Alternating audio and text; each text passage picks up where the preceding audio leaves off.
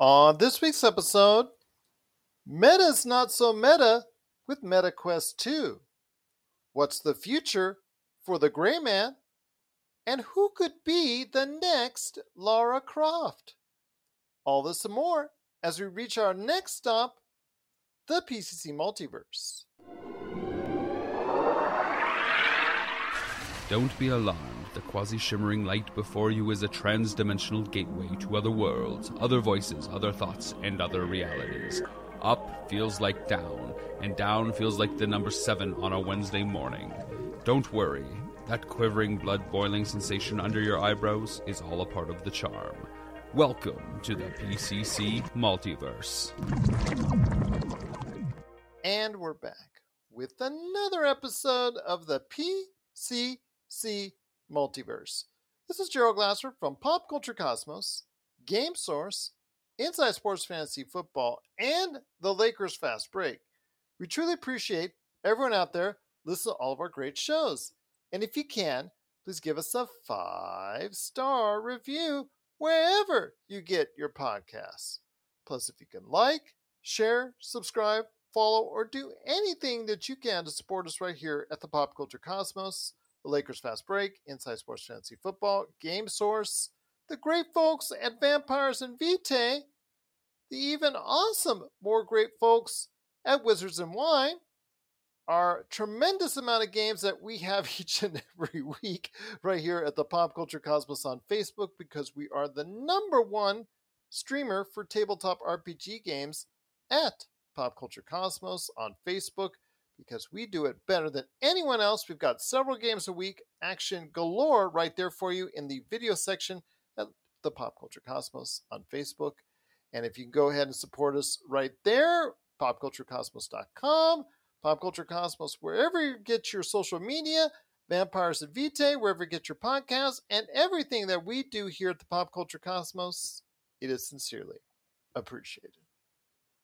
But it wouldn't be a PCC multiverse without my good friend. She is getting back home in the rain. She had to go ahead and uh, I think her and her husband, Robbie Ross, had to go ahead and weed their way through the waters here in Las Vegas due to a sudden thunderstorm, maybe in a motorboat to, just to do the show. She is our navigator through the rough waters as Las Vegas for Pop Culture Cosmos. You got to check out what she's doing today at Pop Culture Cosmos on Facebook. Her tremendous games, Vampires of Vitae, wherever you get your podcasts, and of course, like I mentioned, Wizards and Wine with The Wild Beyond the Witchlight. It is my good friend, Mrs. Melinda Barkhouse Ross. And Melinda, I am just glad you made it home safe. Yeah, me too. That was, I mean, I'm used to seeing a lot of lightning. I've lived on the coast, on the ocean. So you get a lot of heat lightning and, and all of that kind of stuff. But it has been years since I've seen nonstop steady lightning like we had there a little while ago. That was wild. And for somewhere like Las Vegas where it yeah. doesn't rain for like hundreds of days. Yeah. This came out of the blue. It just dropped. And you know what? In typical Las Vegas fashion, it left town. it left town dry. yeah. Not exactly in dollars per se, but it just left town dry indeed. But we've got a great show on tap. Again, check out what Melinda's doing each and every week with Wild Beyond the Witchlight, and of course, everything that she's doing Wizards and Wine and Vampires and Vitae. She'll go ahead later in the show and let you know what she's up to when it concerns those great games. But we've got a lot on tap to discuss.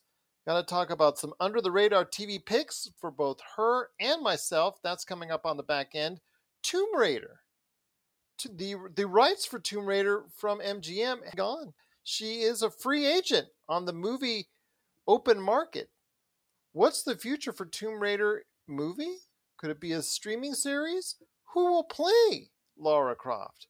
We're going to go ahead and share our thoughts on that coming up on the back end of the show, plus additional thoughts on the brand new trailers for Blonde coming up on Netflix in September.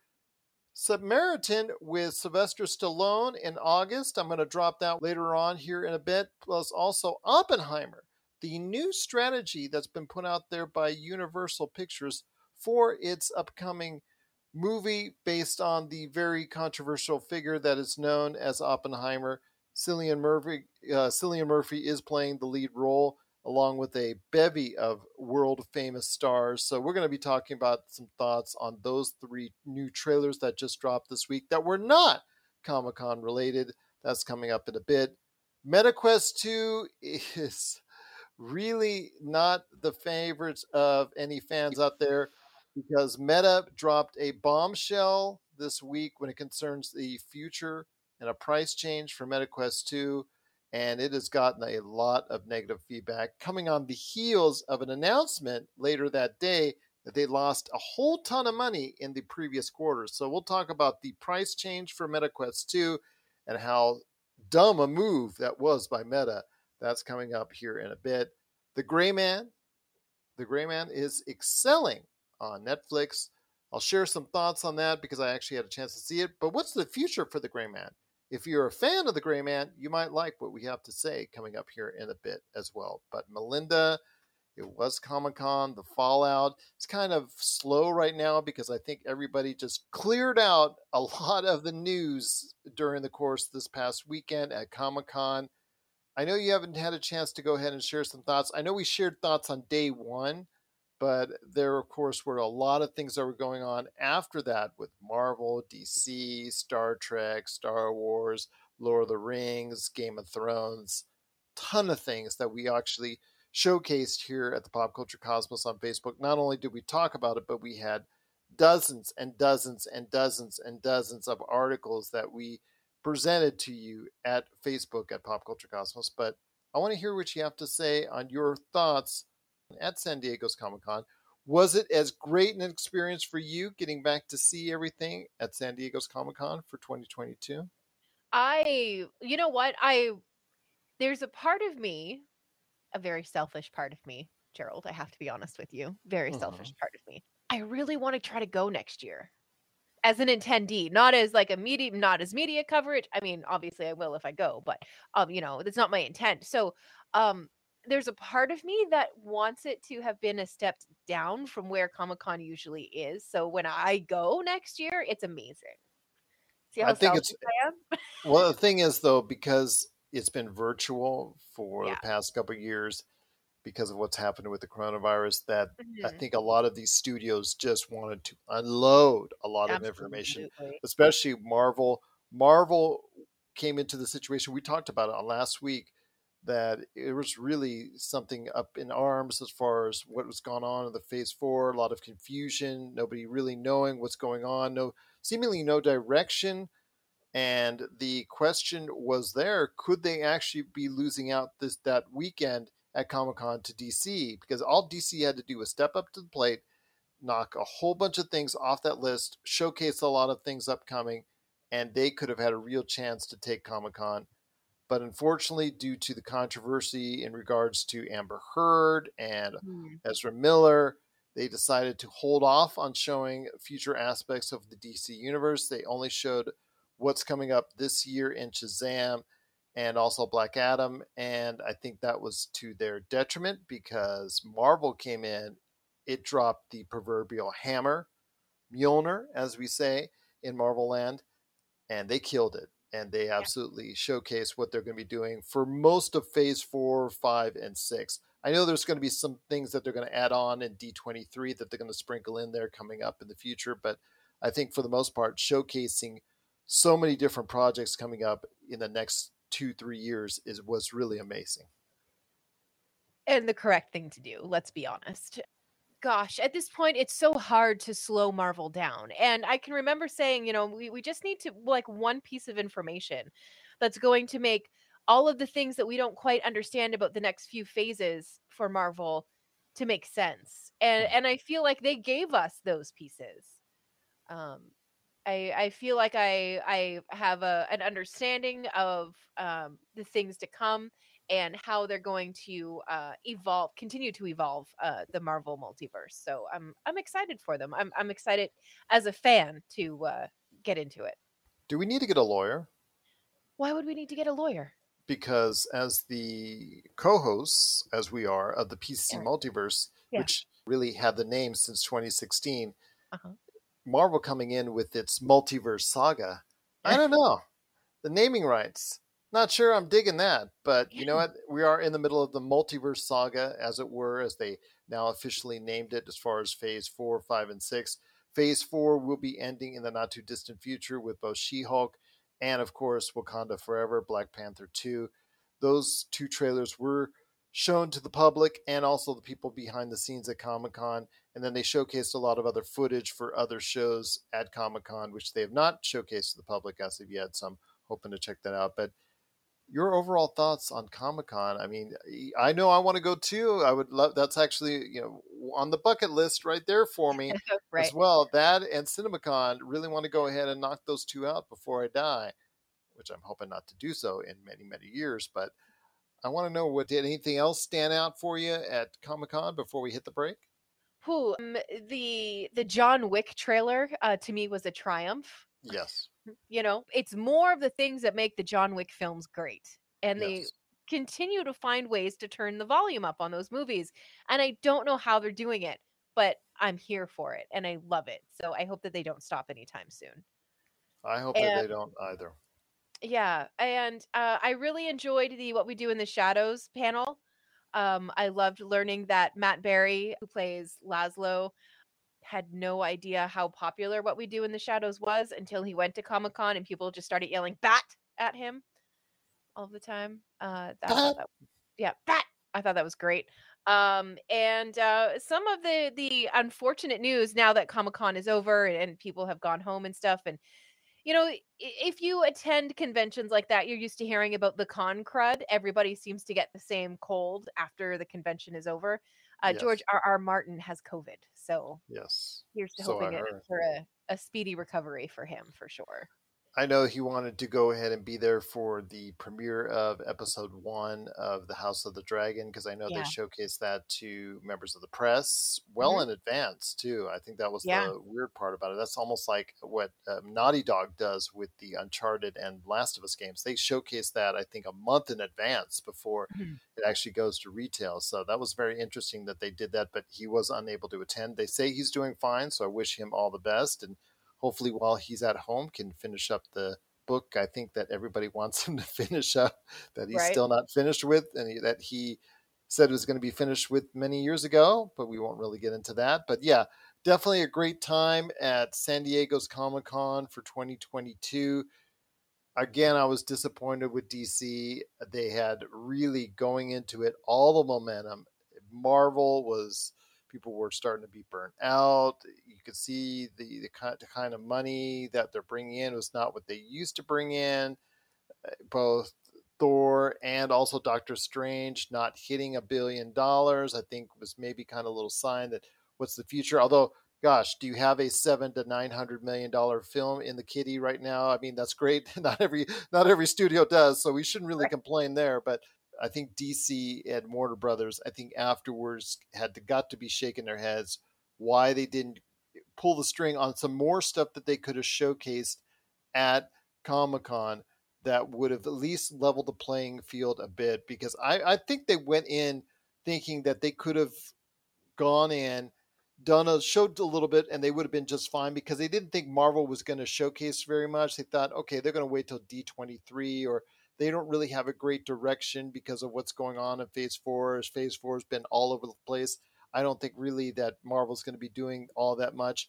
And then Marvel came in and killed it. Definitely a message was sent, and I think to fans out there, it's in many fans out there, it's reignited that passion. I know there's a, a portion of the fans that are upset that they didn't replace T'Challa. But this wasn't like it was news because Kevin Feige has been saying for years he's not going to, you know, since the the unfortunate passing of of Chadwick Boseman that they were not going to replace the T'Challa character, and I think that people were just it was hit with them when the trailer came out. They oh he's not going to be in it. He's not going to get replaced. He's not, you know, okay. This is not like it's an accident. This was something that's been planned and in the works for a long time now since his untimely passing that he was not going to be a part of it, that there was not going to be a replacement, that the Black Panther would be either Shuri or Okoye or someone within that community for as far as Lupita Nyong'o, she might be uh, the next Black Panther. Still wasn't clear exactly who that is, but it would be someone other than who they wanted to. And so I think that kind of feedback was disappointing. But other than that, Marvel just absolutely killed it. I'm looking forward to Wakanda Forever. I'm looking forward to She Hulk as we complete phase four and head into phase five and phase six. Yeah, absolutely. And I, I think that uh, the the Black Panther 2 trailer, the tone of the trailer felt correct. You know, it, it yes. felt like uh, you know, moving forward with a heavy heart was what I felt from that trailer. And Agreed. yeah, and I just I thought that it was it was the correct tone, it was the right way to do it, the right way to approach it. And if you've read the comics, there's a possibility that we already know who is going to be taking up the mantle of Black Panther, but uh, you know that remains to be seen for the movie and what Marvel has decided to do and how closely they'll stick with those comics. And what could it be like as far as the confrontation with Namor? Because the Submariner was mm-hmm. introduced mm-hmm. in that trailer and will be a major part as far as the actual movie is concerned, as Wakanda may face off against Atlantis. We may see a battle there, so I'm looking forward to that. There's also as well some hints of possibly Doctor Doom. A lot of people asking about mm. Doctor Doom being a part of this as well, so interesting to see. But She Hulk looking like it's going to be very funny. Uh, obviously, the fact that it's taking place in Southern California, as far as the what's going on with all the the guest uh, stars coming in, obviously going ahead of Mark Ruffalo. We're going to have as playing the Hulk again, coming in, teaching her the ropes as being a Hulk. We have Wong coming in. We have Tim Roth coming ba- coming in as well, playing his character from the Incredible Hulk. So yeah, definitely looks like a fun show as, well. But yeah, the future looks like it's really set up for Marvel, and they really killed it at Comic Con. Yeah, and, and honestly, I I don't. Mm, if I was in DC shoes right now, I I would be sweating a little bit, and perhaps this year with everything that's gone on with two relatively large pieces of their you know, puzzle. I don't know that this would have been the year to come in and go hard, unfortunately, with the way that things have gone for, you know, those particular actors in the last year or so. As much as you may have, as a person working for DC, I'm just putting myself in their shoes, as much as you would have wanted to come out there and swing for the fences, perhaps it's best that you don't until you have all your ducks in a row. It's a missed opportunity, absolutely but that keeps my fingers crossed for next year and, and hopefully some future announcements before we get to Comic Con next year.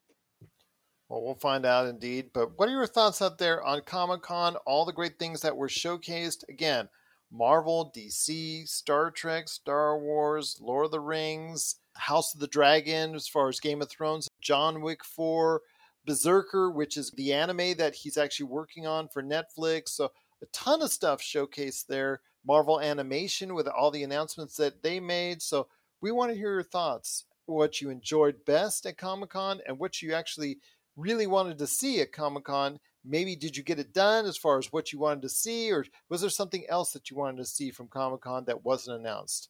Please let us know. Popculturecosmos at yahoo.com. So let me get this straight. We're gonna play a like a video game together, or well, not exactly. Okay, fine. W- where's the controller? Uh, that's it's it's right here. This is literally a sheet of paper. I don't understand what you. Well, here, you're gonna need these two. Dice? You've just had. Are these even dice? We are gonna play Vampire the Masquerade. It's a role playing game. What kind of vampire do you want to be? Okay, now you're telling me there's more than one kind of vampire? Oh, my friend, you have no idea. There's an Nosferatu, there's Vampires and Vitae, an actual play podcast, season two to Pop Culture Cosmos. Well, the show continues right here at the PCC Multiverse, my friend. Melinda Barkhouse Ross and me, Gerald Glassford. The Gray Man was not showcased at Comic Con. It was showcased on Netflix and after a small week in the theaters uh, with just a few theaters, really didn't any do anything substantial in the theaters. It got put out there on Netflix last Friday, and boy, has it done great numbers for Netflix, especially in a time of need after they their recent reports as far as how many subscribers they lost, losing almost a million subscribers, which actually was better than prognostication. So I guess that's good news, kind of but The Gray Man was number one in over 92 countries that it was shown in. So that was amazing for them as far as a great start for this $200 million picture headed by the Russo brothers. starring Chris Evans, starring Ryan Gosling as the title character. And then the announcement was made in a Q&A this week that Netflix and the Russo brothers are already working on a sequel to The Gray Man and a prequel to The Gray Man. So, what are your thoughts out there on this evolving thing going on with The Gray Man? I thought The Gray Man movie itself, I got a chance to see it, was okay as a popcorn flick. I give it about a seven, I think, out of 10, which is, you know, okay. Definitely watchable, definitely enjoyable. I think Ryan Gosling was pretty much cash it in Ryan Gosling all the way through. He really didn't have to do much other than brood half the time and really didn't say a whole lot. Didn't need That's to say how a I whole like lot. That's how I like my Ryan Gosling though. Then there you go. You get it all all the time. I personally think he he was much better in Blade Runner, but that's just my choice. But I will say that the distraction or the detraction was probably, and I, I really am sad about saying this, was Chris Evans. Really? and it wasn't just because of the mustache. I think that Chris Evans, since doing Captain America, has tried to find every anti Captain America role he could find. And in doing so, there's been some hits and misses. I definitely think he was good with a kind of subdued, uh, nefarious character in Knives Out. I really thought that him being the bad guy in Knives Out was really actually a good turn for him. Here, he was just, pardon the pun, mustache twirling as far as his evil bad guy. And I Right. think he was a little bit over the top, especially for what was asked for. And maybe at times it worked with him being so over the top and Ryan Gosling being so subdued. So it balances itself out. But I still think, for the most part, Chris Evans was eh, eh, not quite as his good self uh, as far as being the bad guy in this situation, but still did not detract it so much that I, oh man, I can't stand this film. This film was fun, action, very fast paced. And I think that's the best thing I could say about it is that the Russos know that wasn't the, the greatest script in the world, wasn't the, the greatest uh, you know, of little bits here and there, but they, it's very stylistic and it's very quick cuts and it's very fast paced, which makes it entertaining for people. You don't stay anywhere anytime for a long period of time. And I think that's the best thing I could say about it because it makes it so much more enjoyable as a popcorn flick. And popcorn flicks, uh, you know, uh, they, you know, people give popcorn flicks a lot of flack. I love me a good popcorn flick. This I, and this works as a popcorn flick. Absolutely. Yeah, that's so great. I I can't wait to watch it. I haven't yet. Um, between editing podcasts and get and prepping for, you know, three and four hour D and D sessions and work and other commitments, I don't always have time for TV, which is shocking to say. But yeah, it's it's on my list of things to watch. And as I'm talking to more and more people, it's slowly creeping up the list. So I may end up watching that before I get a chance to watch the latest episode of What We Do in the Shadows, which is Okay. pretty serious for me. So that bat. is so funny. I love it. But I will say again, The Gray Man is a solid watch. Uh, and then again, they announced that, well, kind of actually in a Q&A, that they are working on a sequel. And also, as well, they are working on a prequel to The Gray Man as far as his character is concerned. And obviously, the agency that's involved. I mean, I know you were talking about behind the scenes before we went on the air about all the co-stars. Ana de Armas, who, again, it was with Ryan Gosling. They did a, a great job together in Blade Runner. They did they did a really solid job here as far as their interactions with each other on screen. Again, very subdued Ryan Gosling. So if you're into that, like Melinda is, you're going really going to get a lot of that because he is very subdued in this picture. But still, as a action movie, I think it really knew what worked well. Fast paced, not staying long at any point in time, anywhere, and it really benefited from it. Perfect. I'm excited to watch it. I can't wait. Fair enough. But yes, The Gray Man looks like it will definitely have a future on Netflix. The $200 million gamble by Netflix looks to have paid off and paid off very well, with it being number one in 92 countries around the world, and also as well a sequel and prequel on the way. So, what are your thoughts out there? Did you get a chance to check out The Gray Man, which is the hot movie right now on Netflix? Please let us know your thoughts. PopCultureCosmos at yahoo.com and let us know what you'd like to see in the future for The Gray Man as far as the agency. Would you like to see Ryan Gosling return? What would you like for a prequel as far as where it would go from there, please let us know. Popculturecosmos at yahoo.com. Well, before we hit the break, my friend, I want to go ahead and really tell everyone out there how angry I am at Meta, aka Facebook, aka whatever you want to call it at this point in time, because Meta really did a blunder, a public relations blunder this week before they announced the fact that they've lost $2 billion in the last quarter, before they talked about how their future is trying to progress and what they're trying to do to get out of whatever they or got themselves into.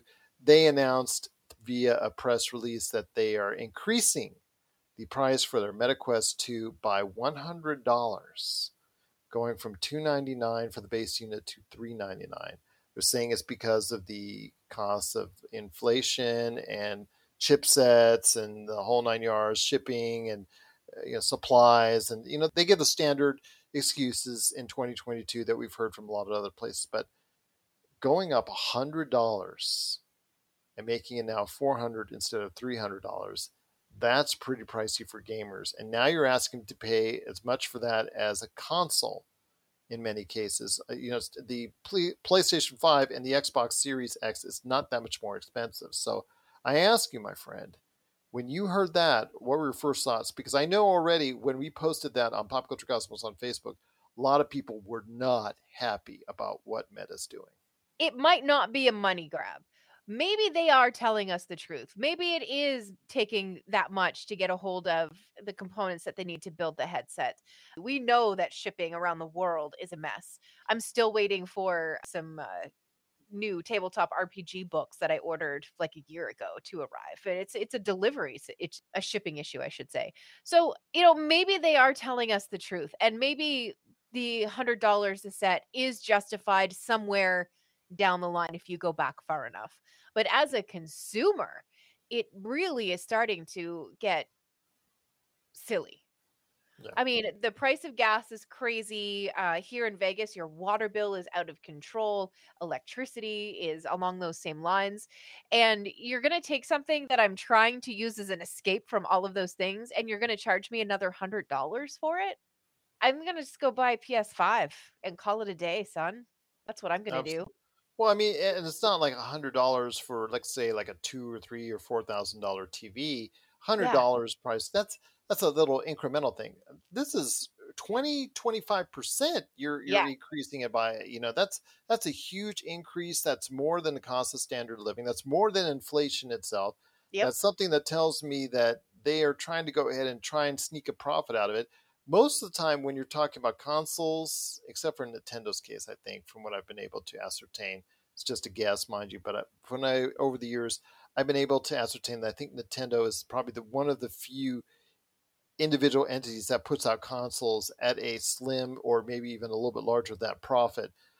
Xbox, PlayStation, they've always put out consoles at or near or below cost as far as them just worrying about putting it out there, even if they're taking a loss on it first.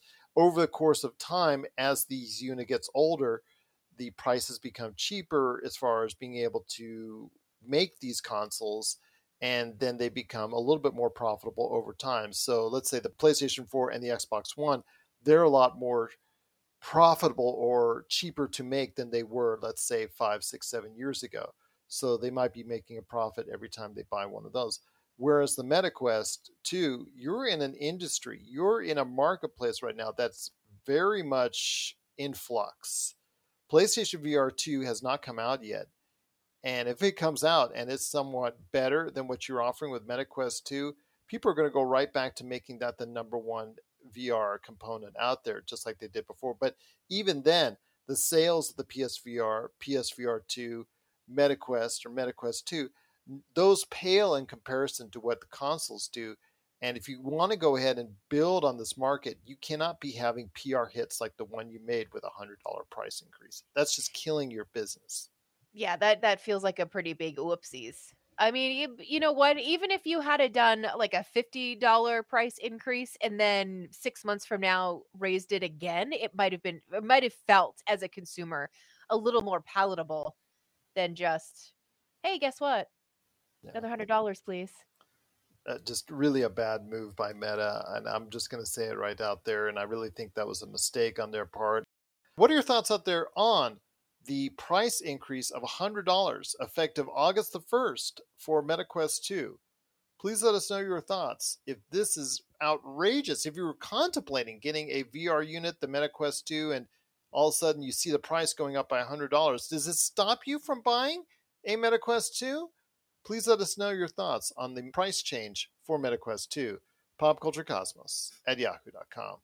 Well, coming up next, we're going to be talking some trailers Oppenheimer, Blonde, and Samaritan, the future of Tomb Raider, some under the radar TV shows, and a little bit more than that as we close out the show. This is the PCC Multiverse. And if you're ready to talk toys, I haven't stopped talking toys. Let's get to it. it's the Jay and Rob Toy Show, and we're back for season two for 10 more episodes of Toy Talk and Goodness. And this time we talk Marvel figures, we talk DC figures, Holy Grails, playsets, what if scenarios, and so much more. But we're not alone. We've brought a few friends with us this time. All that, and of course, our action figure spotlight. So check out the Jay and Rob Toy Show Season 2, exclusively on Jinx Esports TV Canada. And we're back with the show's the PCC Multiverse. It's Melinda Barkhouse Ross and me, Gerald Glassford, right here at the Pop Culture Cosmos. Want to go ahead and mention again the new store for our good friends, our awesome sponsor, Retro City Games. Doug and Nicole have opened up a new store at 213 North Stephanie. It is the letter H. You go ahead, check it out right there. It's just off the 215 freeway, right there in Henderson, Nevada. If you're in the Las Vegas and Henderson area, there's no better place to go for your video games than Retro City Games.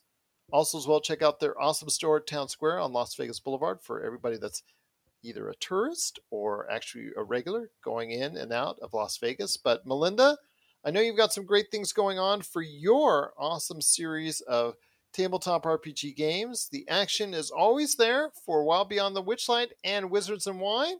And of course, get your fangs out for Hmm. Vampires and Vitae. Yeah, so um, we are currently working on a big old project, and once the project is up and running, we are going to uh, start sharing the information, and we're very, very excited about it. Something new is coming. Anyway, what I need to tell you about right now, though, is the Wild Beyond the Witchlight. So this coming Monday, we are back to the Halifax table, and the Halifax table, when we wrapped up the last time, had just crossed into the Feywild from the Witchlight Carnival. They found the portal, they went through it. Mr. Witch and Mr. Light gave them a, a tiny bit of information, probably not enough. So their first couple of days in the Feywild could be a little rocky. I'm excited to get into it though. And for Vampires and Vitae, all of our characters were forced to sit around an actual round table and were forced to kind of come clean to each other uh, about some of the stuff that everybody had been kind of holding close to their chests. So, if you are, if you have been following along Vampires and Vitae, that podcast that's going to drop tomorrow is going to drop a lot of information if you happen to miss our live stream uh, last Sunday. So, uh, we're very excited. Uh, I have a feeling this this conversation that the characters have is about to kick the season into a very high gear, and I'm very excited for it. And you can catch it where? You can catch uh, both podcasts anywhere you prefer to consume your podcasts from. And you can catch the live stream right here on the Pop Culture Cosmos Twitch channel. You can catch us on the Pop Culture Cosmos Facebook page, as well as the Vampires and Vitae and Wizards and Wine Facebook pages as well. So we go to both places at the same time. And yeah, we're just uh, super grateful for everybody who's been along for the ride so far. And it's about to get wild in both podcasts. And indeed it is. So check out today Vampires and Vitae, and of course, everything going on with Wizards and Wine with Wild Beyond the Witchlight. Our good friend Roger is also commanding the ship every Monday for the Demolition Force. And let's not forget the great weekend shows that are provided by our good friend Mitch. DM Mitch is always on the scene right there with shows on Saturday and Sunday as well. Again, that's four, five shows that we showcase for you. That's about 15 hours, 15 hours of content right there each and every week. That's why we're the number one tabletop RPG streamer on Facebook. And there's no one better at tabletop RPGs than the Pop Culture Cosmos. My friend, there's so much more to talk about on today's program. I know you checked out some trailers before we went on the air. First one I want to talk about is a movie that's not coming out till pretty much a year from today. The trailer was first shown off if you checked out Nope in the theaters. And then they, a couple days later, Universal Pictures actually showcased it off on the Universal Pictures YouTube channel in the form of Oppenheimer the latest Christopher Nolan movie, which is again coming out this time next year. And it's done on a loop. So if you go to Universal Pictures on YouTube, you're going to see a channel or a selection there for the Oppenheimer trailer. And you're going to see it on a loop. So you can't miss it. It's not like you have to go ahead and rewind. It's just playing and playing and playing. It's only a 90 seconds long or so, but it's playing, it's playing and playing. Doesn't show you a whole lot just uh, Cillian Murphy dressing up as Oppenheimer with a whole bunch of voices, including I think Robert Downey Jr. I think I heard Josh Brolin. I think I heard a couple other voices as well talking about the man himself and how important he was to the world at that point in time. But yeah, definitely sets the mood for Oppenheimer, both the mystery and also the intrigue, but also the danger that comes with what he was working on and the ultimate ramifications of what his work had done. Yeah, absolutely. And I, this is the kind of like out of the box marketing that I love to see uh, from big companies like that. This is like this is a, a move that I would expect to see from like some really forward thinking independent movie companies. So to have it coming from one of the big companies, I think is is pretty amazing. To have it on a loop, 24 hour loop for I mean, is it gonna run for an entire year? I'm probably to check in six months. I'm probably going to check in three months. I'm going to check in eight months. I'm going to check in a week just to see if it's still up and if it's still running. I, I think it's brilliant. It's obviously working because it's getting people talking about it. Here we are talking about it. So, uh, yeah, no, I, I think it's very clever and hats off. I think it's great. I think it's a novel idea, and I think that's yeah. like you said. Let's see how long it lasts. Will it play the entire year leading up to the film? We'll wait and see. But definitely very interesting for how Universal Pictures is going to be presenting Oppenheimer. But then again, Christopher Nolan, he always wants something different as far as showcase. I remember his insistence on actually presenting Tenet in the theaters.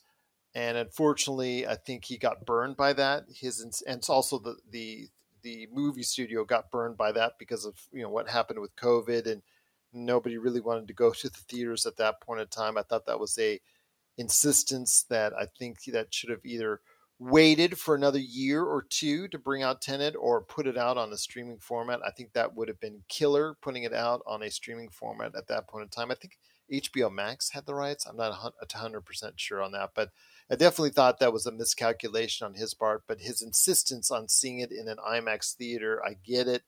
It's a beautiful picture. I've seen it. It's a little long, sometimes a little bit too long for its own good, but it's still a very solid picture. And I think that it was really misserviced by the fact that Christopher Nolan had to have it out when he had to have it out. Yeah, I I agree with that, but I don't know. Eh, there's just just something about it. I don't know. I'm very intrigued. Very very intrigued. Very interesting. and I think I, that, I think that that's what they wanted to accomplish, and I think they've yeah. done it. So well, an all-star cast. That uh, that cast is loaded as far as the individuals that are part of it. So please, yeah. Uh, well, so definitely check out the trailer. It's on the loop right now at, at Universal Pictures on YouTube. Also, as well, we checked out the trailer for Blonde from Ana yeah. de Armas. We just talked about her in The Gray Man. She did a solid job there. This is basing the this is going to be the NC-17 depiction of Marilyn Monroe. I kind of, as much as I like Ana de Armas as a as an actress, I think that her accent kind of poked through a couple times in Marilyn Monroe's uh, voice as her acting it as Marilyn Monroe, and not sure I'm 100% either which way I'm digging it or not. Your thoughts on Blonde? I know you had a chance to check it out. Yeah, uh, you said that uh, just shortly after I watched the trailer, and I completely missed it. I didn't hear the accent come through at all. Um, so there, there's that. But man, that's going to be a heavy film. Yes. And finally, I think we may really look at what it was like to be Marilyn Monroe and dealing with that level of celebrity at that point in time. I mean, we understand that being a celebrity right now is is pretty tough. There's no break. But in Marilyn Monroe's time when you were Marilyn Monroe, there also wasn't much of a break. But there also wasn't the ways that you can hide from the press and the public that celebrities I think tend to enjoy now. Yeah, I don't know. It's it's going to be heavy. And my heart's already broken all over again for Marilyn Monroe. And I haven't even seen the movie yet. Well, definitely it's going to be something that only adults can see because it's an NC 17 rating. Yeah. It won't actually, I think, earn enough money at the box office to become the biggest NC 17 movie of all time. It doesn't really have to do a whole lot dollars wise in order to do so because I think that it's going to be only showcased in a limited amount of theaters in order to gain any type of Oscar consideration. And then they'll just put it out on Netflix. But yes, it is NC 17, just making sure that the kids are not able to watch this because it is a def is definitely going to deal with adult subjects. So looking forward to it. It's going to be the end of September. It is Ana de Armas and Blonde. The last trailer before we head to the break, my friend, and talking about is Samaritan. I know you didn't get a chance to see this one, but I think with Sly Stallone, I think you're good. You can pretty much get the idea of what he's doing here.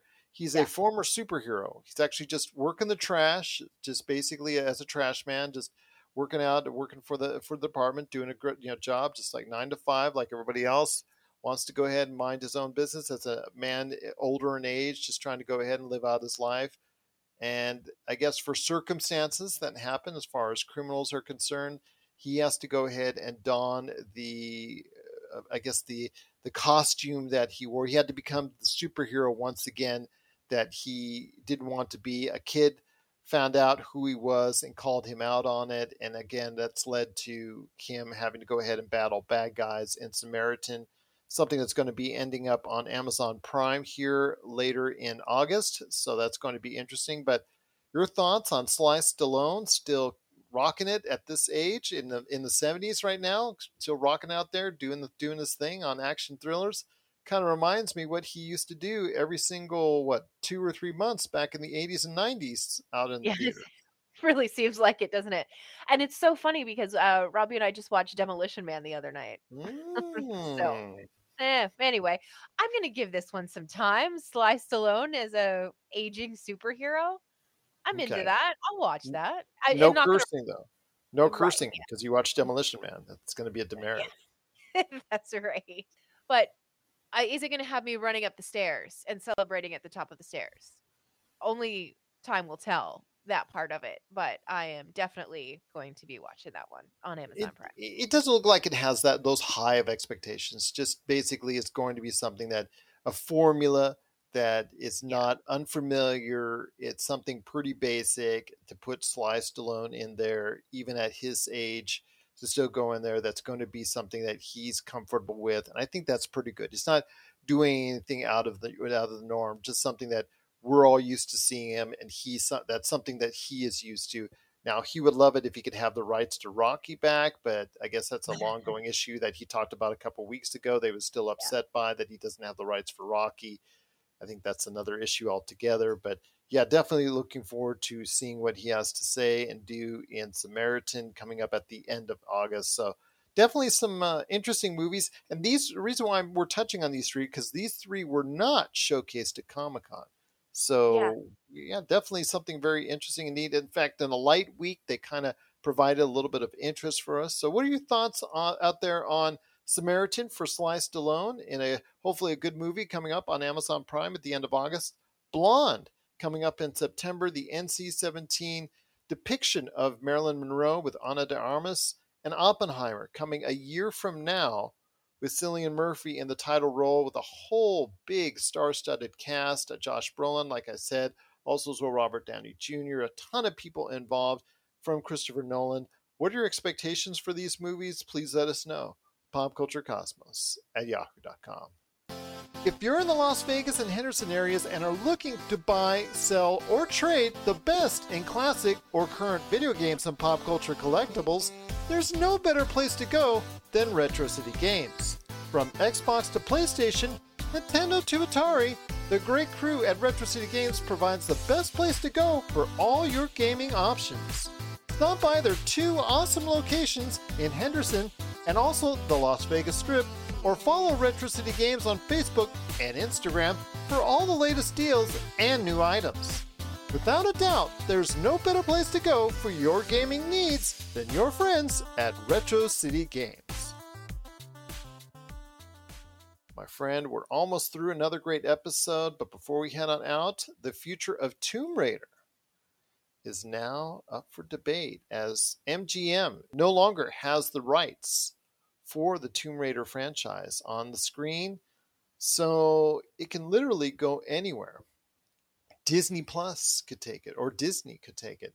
Could go in the hands of Universal, which we just talked about, Paramount. Any of these entities could go ahead and end up actually gaining the Tomb Raider franchise. The question I ask for you first would you be interested in gaining the Tomb Raider franchise, or do you think it's already been played out after the Alicia Vikander movies that did eh, did all right, nothing great, but again, didn't seemingly end on the greatest of notes. But still, is there a future for Tomb Raider in a movie or TV format? I think so, absolutely. And I've been racking my brain ever since you gave a bit of a tease for it as to who would take on the role of Lara Croft. I'm not sure, but I've I think I've landed on someone. Mm-hmm. Maybe it's controversial. I don't know. Mm-hmm. Address all of your emails to popculturecosmos at yahoo.com. Yell at Gerald. Don't yell at me. Okay, not not anything vampires and Vitae on Twitter. Never, not that. Yeah, No, can't do no, that. Definitely, definitely not that. Or Wizards and Wine on Twitter Okay. either. But what do you think of Daisy Ridley? Not Lara too bad. Croft? I, I wouldn't say that's a bad idea. Although with Daisy, she needs, I think, a movie to get her back in the swing of things. I think that Daisy really her star power after what's happened with Star Wars, especially the Last Skywalker, and how bad that movie was, and that did not end her career on that well of a note. So definitely, if she gains the role of Lara Croft, it definitely could spike interest. I personally think that she's not going to be able to move the needle, so I'm not sure if, if somebody would pull the trigger on that or would actually go with with her right now because I don't think she's done anything lately that's really been notable. Uh, personally, Yeah. I really would. I would lean into an American playing that role who actually can do an accent, and that is Tessa Thompson, who is coming off Thor: Love and Thunder. Thinks she can pull off a credible accent. You already see what she does playing Valkyrie, and she was born in uh, L.A., close to where I was born at. So I think that might be for me a good choice. Hey, British actors and actresses always play Americans. Australian actors and actresses always play Americans. Why can't it go the other way around? Have Tessa Thompson do it. absolutely no reason why they can't. Mhm. And I'm I'm upset now that I didn't think of Tessa Thompson for it. I think Yeah, she's she would- be great. She'd be stunning, actually. Yeah, she's a Yeah, she's a she's a marketable name out there. Well, even though Thor: Love and Thunder is not hitting the heights that that I think uh, Marvel wanted to, it's still going to be a seven eight hundred million dollar picture. So, still her name's out there. She's gotten decent reviews for what she's done in Thor: Love and Thunder and all the other stuff that she's done. She's marketable, good Very actress. possible, yeah. She's stunning, which is which is part of Lara Croft. You do have to be Mhm. stunning. She's on And- Westworld. Yeah. Who do we write a letter to? Well, anybody's game right now because Tomb Raider is a free agent. So, you know, we could go ahead and maybe pitch it to a movie studio or two, I think, maybe.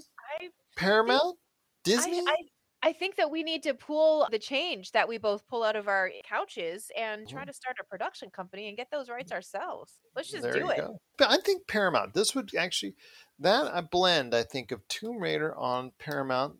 You know, I would, I would say Paramount Plus. I would think that would be a good place for it. Maybe Would you go- Netflix. You, you can always go Netflix, but come on, everybody goes. Would you, would you go movie or would you go TV show? That's a question. That's Right? a good, really good question. You know, Tessa Yeah. Thompson, I think probably would want to do just movies, but Yeah. if you, you, you would have to get probably an unknown actress or a not as well known actress, Daisy Ridley, to do a TV series. six to eight episodes. You could see it working.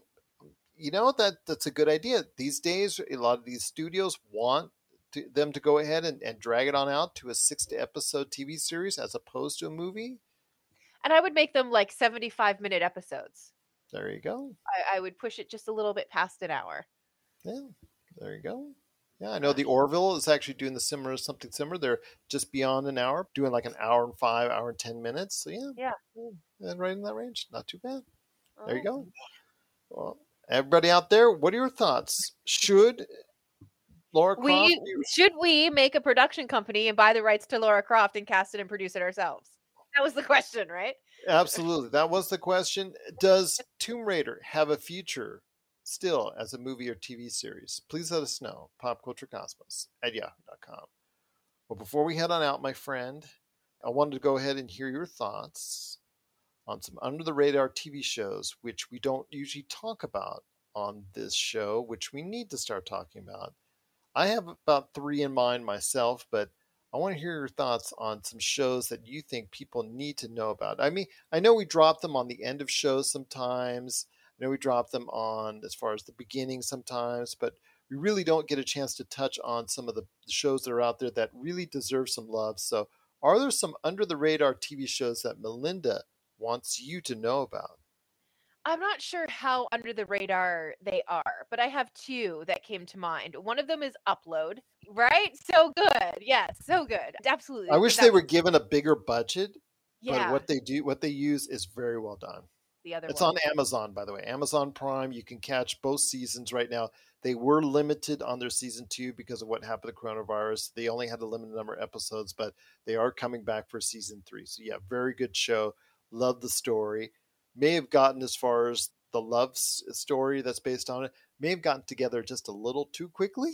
As Right. far as maybe maybe could have spread that out a little bit longer because you know that's usually the death knell for TV shows is when the guy and the girl, the are they aren't they, when they finally get together, eh, so to speak. That usually is the downfall of TV shows. That that when it happens, but I'm hoping that there's still a lot of life left in Upload. I like the concept, and I thought it really worked for me. I was surprised too because it at times it really looks kind of looks a little low budget. And I wish I really wish they were given a higher budget to enhance all the CG around it, but the story works so well. So yeah, I It couldn't really agree does. more. Than that. Yeah. yeah, it's really good. And another one, and I'm going to encourage you to find and watch the British version of it because I've watched both the American and British versions. I have a slight preference for the British, and that's a show called Ghosts.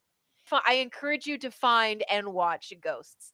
It's fine if you get the American version. The British version I find just a little bit better. I did think of one more.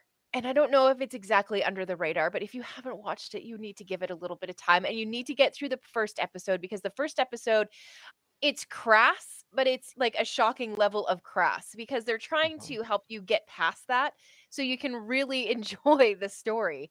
And Mhm. that is a hockey based show. As a Canadian, I've got a soft spot for all things hockey. But if you have not yet, please give the Letterkenny spin off show Shoresy a little bit of your time. We've talked about it on two different episodes We here. have, yeah. I, I did watch it upon your request. I thought it was Mhm. really solid. I thought it was really interesting. So I, I just want to make sure that this little gem of Canadian television makes its way into your home because it's it's so worth it. It's such a fun watch, and it's once you get past the crassness, it is a, a, actually a very lovely story. Three shows I think you should check out. Two are on Apple TV. The first is in season. It's already in three seasons. It's for all mankind, and it's a alternate reality show where what if the U.S. lost the space race? What if Russia got to the moon first? What if they put bases on the moon? What if uh, the, the I guess the, the excursions to Mars was really a lot more forward than, it is right now currently? What if consumer travel to space was already well advanced beyond what it is now? You could actually stay in a hotel in space and whatnot. Those kind of concepts are actually brought to light in For All Mankind. It showcases things from a NASA point of view as far as seeing all the behind the scenes on, a what if. I think it was it's a pretty good watch. I've been binging it through here and there the past couple weeks, and I'm really liking what I'm seeing for for all mankind. So I give it a recommendation right there for an Apple TV. The second is another show that's getting a lot of praise that came out this year called Pachinko. And if you've not seen Pachinko, it is really something special. It cycles between the 1989 and then also cycles back to 70, 80 years ago as far as the travels of this family and going back and forth. It has been highly praised. It's got, I think, high 80s on Metacritic. It is really well received. Got a great opening sequence, just like Severance. So, yeah, if you're catching Severance there and you're finished with those episodes, check out Pachinko. I think also as well, you need to check out For All Mankind. That's a good three season watch right there for you. You can binge through that. The last but not least, I want to go ahead and touch on is from FX, and that is Reservation Dogs, which highlights the Native American community. I really think that people need to check it out.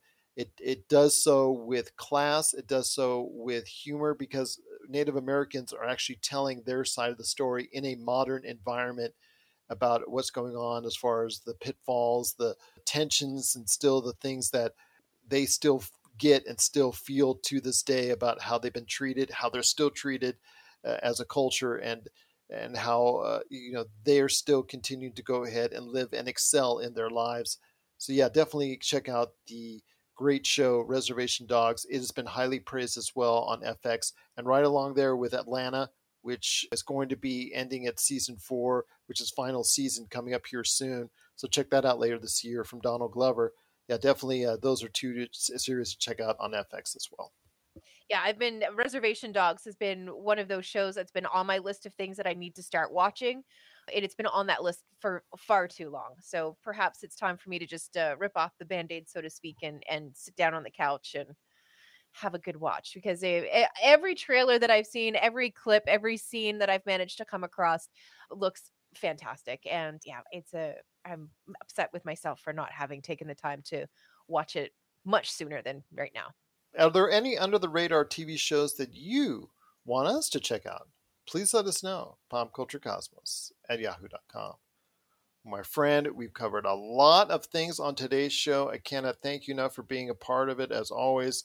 Coming up on Monday uh, with Josh and I, we're going to talk about the DC League of Super Pets. That movie has come out, and I think we'll check on see how well it's done as compared to the second weekend of Nope.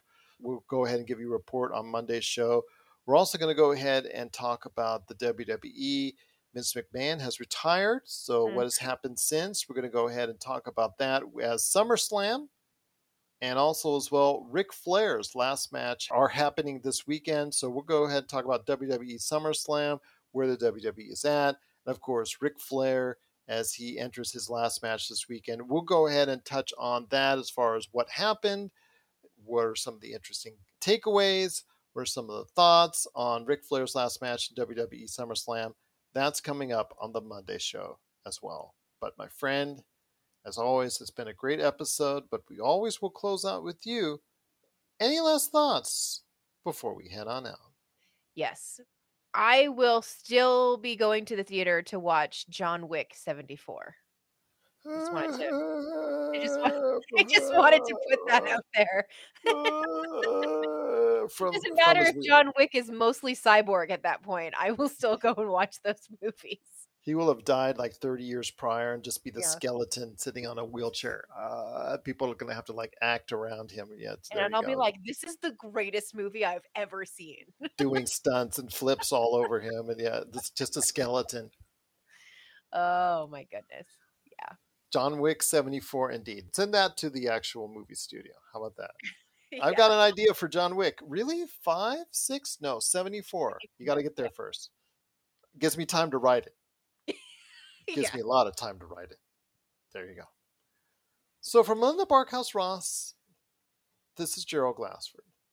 It's another beautiful day in paradise right here in the PCC multiverse. We thank you for listening. And here's hoping you have yourself a great